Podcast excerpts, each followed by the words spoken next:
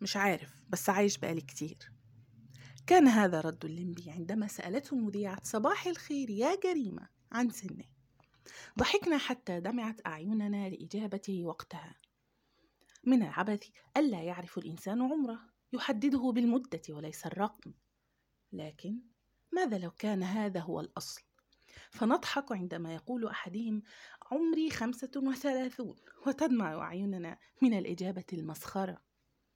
ماذا لو قسنا أعمارنا بمدى سعادتنا أو حزننا؟ حينها سيجيب السعيد فينا أن عمره قليل قليل جدا ربما يوما أو بعض يوم. مطبقا نظرية الأيام الحلوة بتعدي في ثواني. بينما من مر الزمن فوقه وعبره فيجيبك بأنه هنا منذ البداية.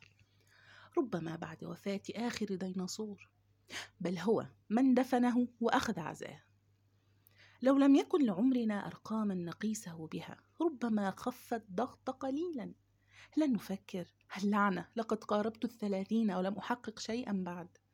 يا إلهي لقد بلغت الفتاة الخامسة والعشرين ولم تتزوج. ما الذي أصاب العالم بالجنون؟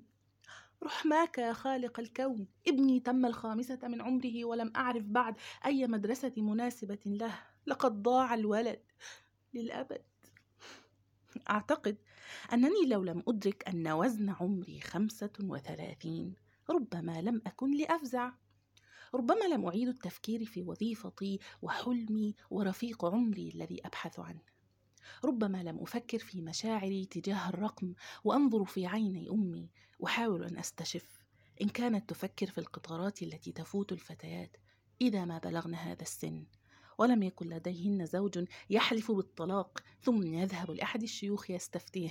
إن كان الطلاق قد وقع لأنه قالها طلاق بالعامية ولم يقلقل القاف كما يفعل سيبويه والدؤلي. حسنا قرار. إذا سألهم إذا سألني أحدهم عن عمري فسأقول سأقول تبا كيف مرت أيامي؟ هل كانت ثقالا حتى أكاد أشك أنني أنا من دفن, دفن آخر ديناصور؟ هل كانت كالريح المرسلة حتى أكاد أبكي خوفا كلما غنيت أمنا الغولة طقطقي الفولة بتعملي إيه؟ ماذا لو أجابتني؟ بسرح شعري. ما علينا. مي كم عمرك؟ لا أعرف. لكني بين الابتلاء والنعم أصبر وأشكر. بين الانتظار والاستجابة أصبر وأشكر. بين الهزيمة والنجاة أصبر وأشكر. عمري هو بين بين